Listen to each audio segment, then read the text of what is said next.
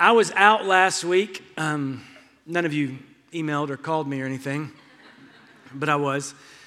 Uh, Danny did a fantastic job. Give it up to Danny, man. An incredible message. Um, it, I was actually at Hot Springs with five of my best friends from high school, and we did not revert to 16 year old boys, and we were all together. No, yeah, we did. But it was cool because I got to sneak in.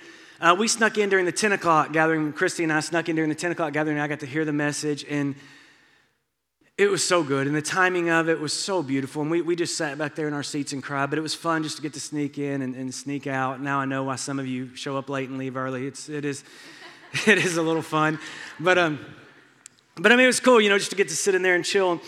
And I, I enjoyed Danny's message so much because she talked about the power of praise. Like this idea that we're supposed to, to that, that praise is a visible manifestation of an invisible gratitude, right? Like we have this gratitude inside of us, and it should manifest itself not just in what we think, but in what we do. And that's why when someone gives your kids something, you don't look at your kids and say, Feel thankful, feel thankful. What do you tell them? Say thank you. Because gratitude that's not expressed comes across as ingratitude, right? If I give you a hundred bucks and you stand there like this, I don't care what you think. If you don't tell me that you're thankful, I assume you're not.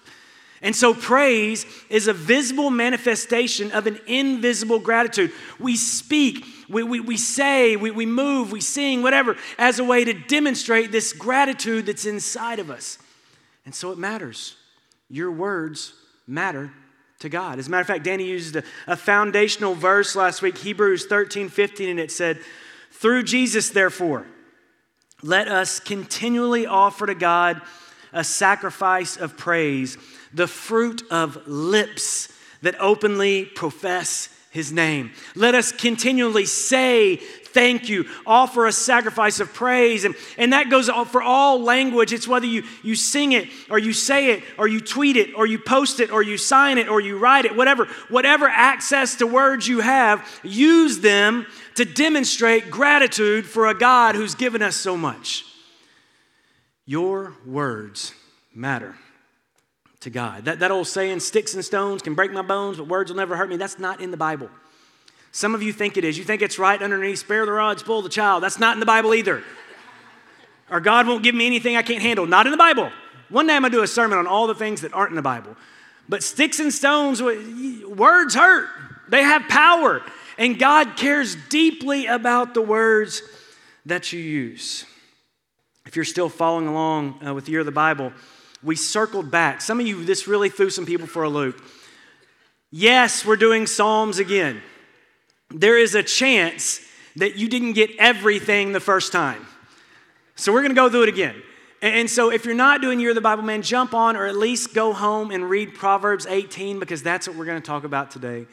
Uh, Proverbs is written by a guy named Solomon. He was the wisest man to ever live, which is a pretty cool thing to be. God came to him one day and said, Solomon, uh, you can have anything in the world. What do you want? And apparently he already had a little wisdom because he said, I want to be wise. And wisdom's different than knowledge. Wisdom is like knowledge in action, it's knowledge that leads to change. Wisdom is a step beyond knowledge.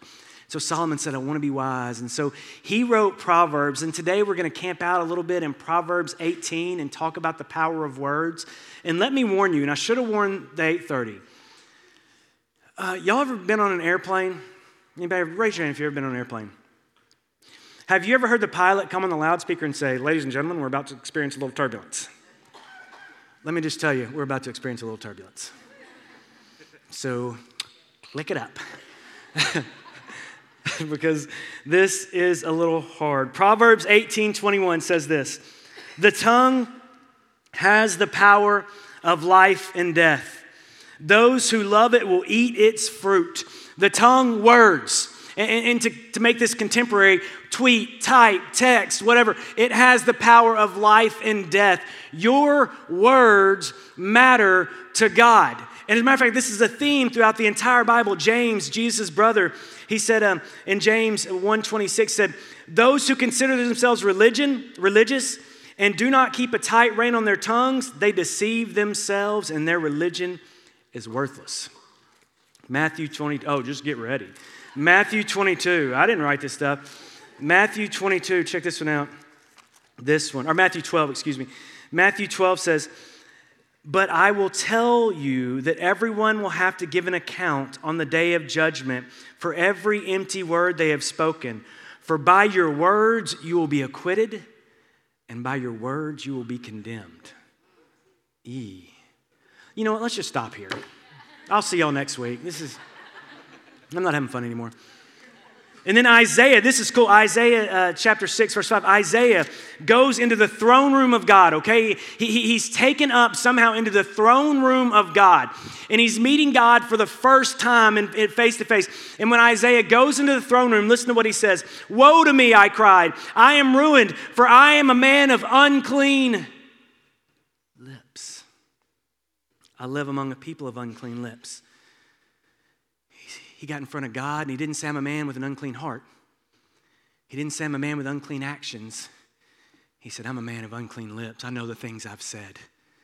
And as I stand in the presence of God and I cycle back through every word that's come from my lips, I fall to my knees in front of God. Woe to me. Woe to me for the words I've said. And then, Matthew, I know y'all like to hear more of these.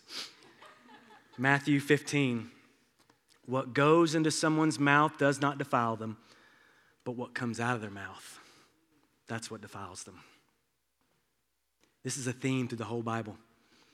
And the theme is your words have power and you will be held accountable for them. Our words matter to God. And it's a little scary, isn't it? And y'all want to know why I know this is important? Because I play Fortnite. Um, I do. I play squads and for, I'm 42, and I play Fortnite squads. And the, I play autofill squads, which means I go onto the little server and they just give me three different partners. I would play like regular squads with people, but my son is a punk and won't let me on his silly little squad team. So I have to go out online and get partnered with randoms. So it's 42 year old Tommy, and I'm normally partnered with three kids, all of who are under the age of 12. So it's me and them. And as sad as that is, because that's kind of sad, as sad as it is, you know what's even more sad?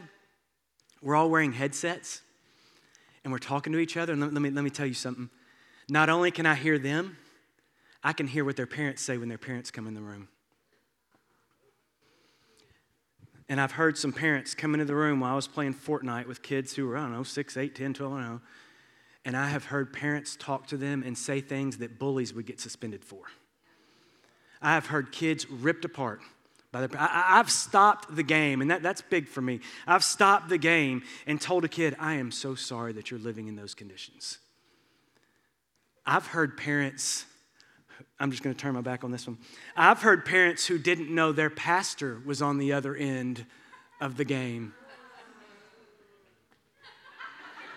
Dun, dun, dun. What we say when we don't know who's listening, right? I have heard kids destroyed because their room wasn't clean. And it breaks my heart.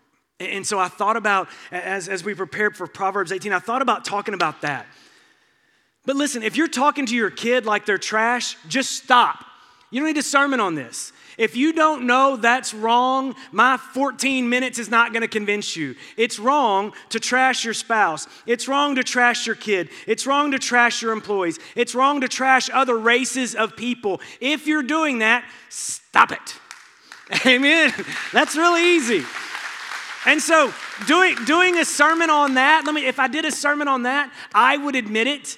And like half of you would be like, I do that too. And the other half who, who are still pretty righteous, you would be like, I don't do that. And so that would be way too easy because I would left half the room off the hook. I'm going down today and I'm taking everybody with me. So we're going to get a lot more difficult than that.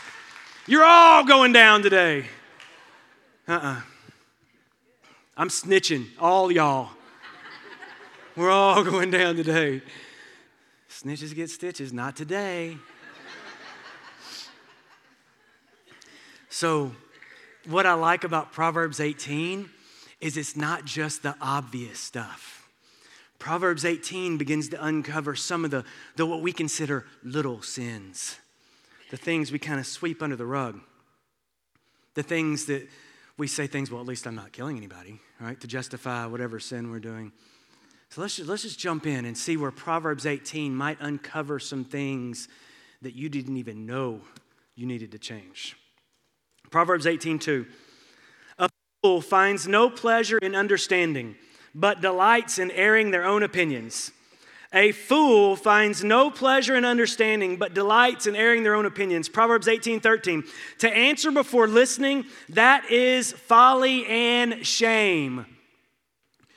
We don't listen, right? We don't listen. Some of you aren't even listening to me right now. You're already thinking about what you're going to say about me at the cafe. You've already stopped listening. We, like as individuals and as the church, we are not good. Li- Do you think the world says, you know what I love about Christians? They're such good listeners. we ever heard that? Has anyone ever heard that? Why? But let me, let me, I've got a little video illustration for you guys about how we listen to people. Check this out. Go ahead, E. Oh, look at it. You got me running all around the car.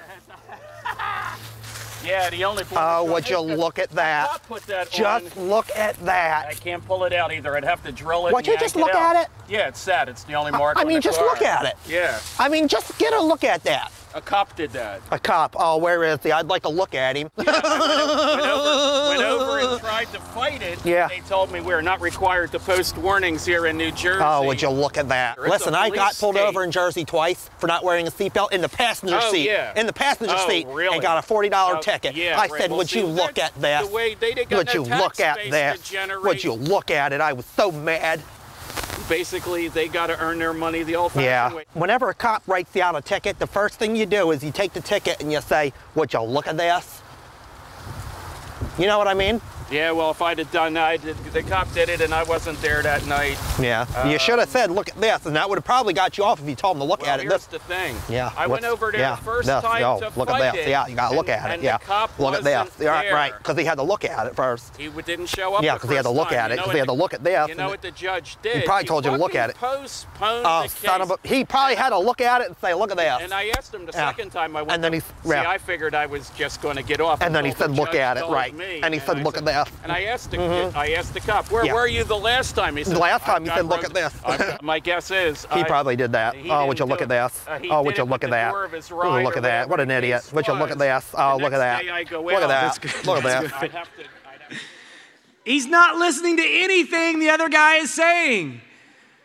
That's how we have conversations with people. Like, if you complete somebody's sandwiches or whatever, like you're not sentences, you're not listening, you're just talking. That I think that's how the world sees the church sometimes. They don't really care what we say, they're just out there preaching at us because we do not listen. We're not great listeners and we just speak and we speak. Practical application of this when um, a few years ago I met my friend Lonzel, and Lonzel is the pastor at Sweet Home, and, and he came to me and he said, Hey, Tommy, I, I want, I want you to help us at Sweet Home. We're, we're, we're trying to revitalize this, this, this sort of dead church and a dying community. He said, Will you help us? I said, Yeah. And immediately I started suggesting, Do this, do this, do this, do this. And Lonzel, in his grace, listened to my suggestions. What I should have done before we did anything was go out into that community and listen for six months. And I repent because I was wrong. Now, Lonzel, and his grace, has allowed me to, another chance, and, and we're trying new things, but how often is that the church's response? Someone comes to us with a real need or a real problem, and we prescribe a solution. We hadn't even heard them. We just prescribe, or we just read them a Bible verse, and they're like, Well, I, I just needed some spaghetti. I don't know why. I don't understand. We must learn to listen before we speak. And that leads to the second problem. We speak with a lack of information. Proverbs 18 15. The heart of the discerning acquires knowledge, for the ears of the wise seek it out. All right. Can we have a family talk for a minute? That means I'm about to say whatever I want with no retribution. You know where I see this lived out the, the most, speaking with no knowledge? Facebook. My goodness, Facebook. We share so much junk that we have no idea whether it's true or not on Facebook, and we forward it as if it's gospel. Kevin Patrick convinced half of East End that there was a live Black Panther running around. And you shared it. You're like, I've seen it. No, you haven't. There are no Black Panthers in East End. Really, I mean, listen, guys, we share in political stuff. We, we just annihilate political figures as if we're not accountable for what we say about people. I read that said Hillary Clinton eats children. No, she doesn't. I'm like 94% sure that's a lie. But, and you shared it. I got that from one of your pages. Really, if it comes from Breitbart or Planned Parenthood or any extreme on the right or the left, don't share it because it's propaganda. For people who hate fake news, you sure share a lot of it. We do this. We just hit forward. Oh, I'll share that. We have no idea whether it's true or not. And even political figures, we will even answer before God for what we said about political figures that we don't like because we are accountable, not them. And can I tell you another thing? We're not changing anybody's mind. Our post about how much we hate this or how much, no one is reading that going, you know what? I'm going to change political affiliations. That's brilliant.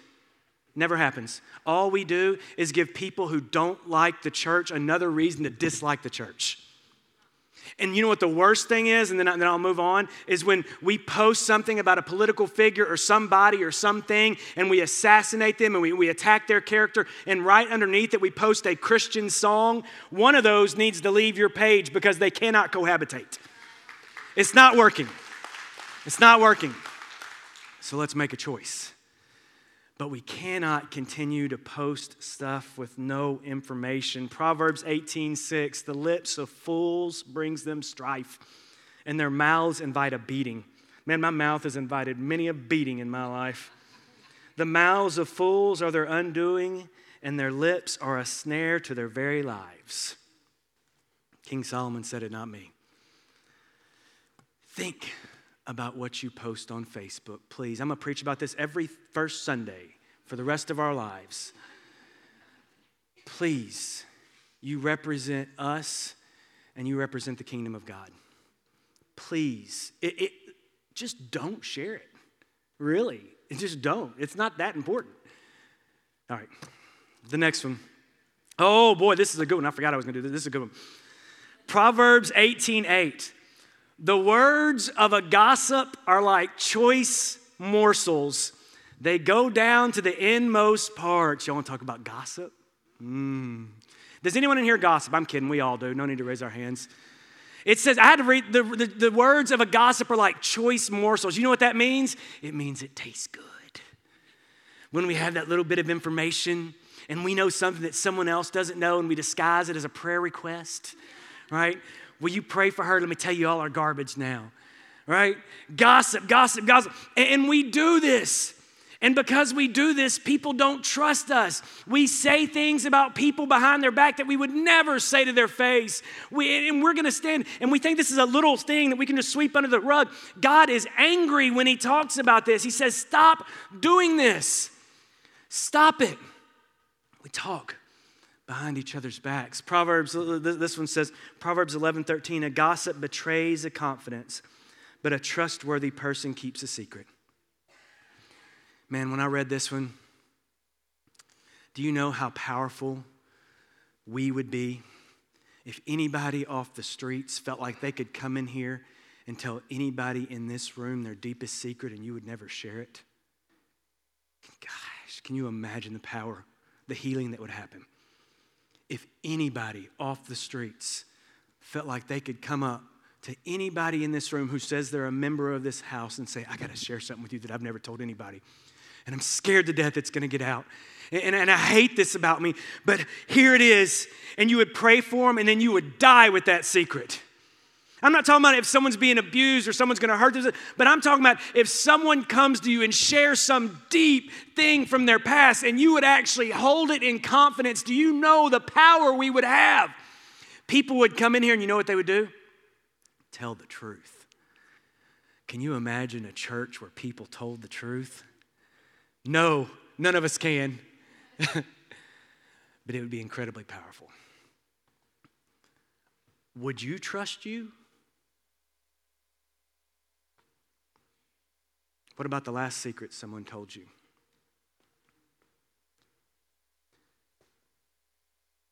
We got to work on this one. We must be a people who honor people behind their backs. And guys, I'm guilty. I, I, I, this was probably the most convicting out of everything. Who honor people behind their backs and who will take to the grave what is told in confidence. That opens up so many doors. I mean, it's, it's another thing when I think about what, in, what do people who don't know Jesus say about us? Do they say, man, we can trust those Christians with anything? The next one, and this is, this, this is tough right here. Because I believe for most of us, eight times out of 10, silence may be the best option. Y'all ever heard that saying, uh, if you don't have anything nice to say, don't say anything? Did your mama teach you that? She wasn't kidding. Like, she didn't have her fingers crossed. If you don't have anything nice to say, don't say anything. But sometimes, men, men especially, maybe men need to hear this especially, sometimes your silence is actually killing the person you love. Proverbs 18 21, the tongue has the power of life and death, and those who love it will eat its fruit. The tough part about kingdom math is we're not just accountable for what we do say, we're also accountable for what we don't say. Are you speaking life with the opportunities that you have? Men, are, are you speaking life to your spouse? Or, or are you saying something like, Well, I told her on our wedding day? Stop it. Are you speaking life to your son? Are you speaking life? Are you talking about, are you talking to your son real conversations about what it means to be a man? Are you having real conversations with your daughter about what it means to be a, to be a princess honored by the king of all kings? Are you having those conversations? Are you speaking life in your home? Women, you're not off the hook. Women, are you speaking respect to your husband? Are you speaking respect to your husband in front of the kids? Women, are you, are you speaking are you speaking leadership and motherhood over your daughter or are you speaking best friend? Are you speaking manhood into your son? Are you babying him to the point where he will never be a man? Bosses, are you speaking slavery to your employees or are you speaking leadership? What are you speaking into the world? because your words matter to God. My friends and I, we were, we were sitting at dinner in Hot Springs, and my friends are all weird like me. I mean, if you hung out with me since ninth grade, you're a little odd, but we were sitting there and we were having dinner. And my friend Philip, he, he, he's just sort of out of the blue. He's like, Did you guys know that if the sun goes out, we'll have 8.5 minutes to live before we know it? And I was like, No, thanks, Philip. That's super fun. It's a great dinner conversation. And, but, but, then, but then it actually led us to a real cool conversation is so if the, if the sun goes out, we're gonna have we're not gonna know it for eight and a half minutes because that's how long the light travels. So, but eight and a half minutes, it's pretty much Johnny Ball game for everybody. I don't care how many guns you got. Uh, sun's out, guns out. Doesn't matter. It doesn't matter how many jars of pudding you have stored in your garage. If the sun goes out, Johnny Ball game for everybody. So the question around dinner became if you had eight and a half minutes, what would you say? What would you text? What would you write? What would you, what would you sing? If you had eight and a half minutes, what conversation would you have? Guys, as someone who walks with a lot of people through death, let me tell you something. What I hear from people the most is not, I regret what I did say, it's, I regret what I didn't say. I wish I would have God, I wish I would have. I wish I would have told him I loved him. I wish I would have told him I was sorry. I wish I would have told him I was proud. Gosh, I just wish I would have told him. Like, if it's important enough for the last eight and a half minutes of your life, it's important enough for today. What do you need to say, and who do you need to say it to, and what are you waiting for? Because tomorrow is not promised. If any of you have been walking with, with this church family for the last few months, you know this. Death is coming for all of us one day. Now, for many of us, we know death has no sting because we are eternal. But there's a day coming when we will go back over the words we said, I don't want that day to be filled with regret for me. I want to say what needs to be said today. If I need to apologize, hear me, hear me again, men. Even if it's to my children, I will apologize today. If I need to tell somebody I love them or somebody I'm proud, I'm going to do whatever I need to do because I do not want to wait until it's too late to say the things that need to be said. So take the opportunity and speak life wherever life needs to be spoken. You can't take words with you, get them out of your system. There's things we need to say, there's things we need to do. We need to understand the power of the words that we have. And you have to remember the God who created us is a God who spoke a universe into existence. The God we're spending life with is a God who, when he found a woman caught in sin at the well, this woman whose, whose life was just destroyed by sin, he looked at her and he said, You're forgiven. And his words had the power to forgive. And his words have the power to restore our tongues. And his words have the power to give us a second chance. And his words have the power to give us the grace we need to speak as people with grace into the world. And that's why he took that meal and he sat at the table with his friends and he took a loaf of bread and he gave it to them. And then he said, This is my body, and I'm giving it to you. As often as you eat this, you remember me. And after the supper was over, he took a cup and he spoke once again and he said, This is my blood. Drink from it, all of you. This is for the forgiveness of sins. And as often as you drink this, you remember me. And so, in remembrance of these, these mighty acts in Jesus Christ, we will offer ourselves. We will offer our mouths. Guys, I truly believe this is one of the greatest evangelistic tools we could ever have is to speak as people who know God in all circumstances. We offer ourselves as a holy and living sacrifice in union with Christ, offering for us as we declare this mystery of faith that says Christ has died and Christ is risen and Christ will come again and He's poured out His Holy Spirit on this room. And now we're asking Him to pour out His Holy Spirit on these gifts of bread and wine so that they may be for, the, for us the body of Christ, redeemed by His blood. And by your Spirit, make us one with each other and one in unity to all the world until Christ comes again and we feast at his heavenly banquet. All honor and glory is yours, Almighty Father, now and forever. Amen. And when you receive this communion today, Maybe, maybe, maybe you say to God what needs to be said, but then you have the ears that allow you to listen. Listen, for I forgive you. Listen for where you need to be corrected. Lay down your pride and come to this table humbly because this is the table of the King. But come with great expectation because this is a King who has the power to speak life to you. There's an incredible passage in the Bible, and it says, I am not ready to receive you. I'm not worthy to receive you but just say the word and I'll be healed. Will you receive healing for your words today?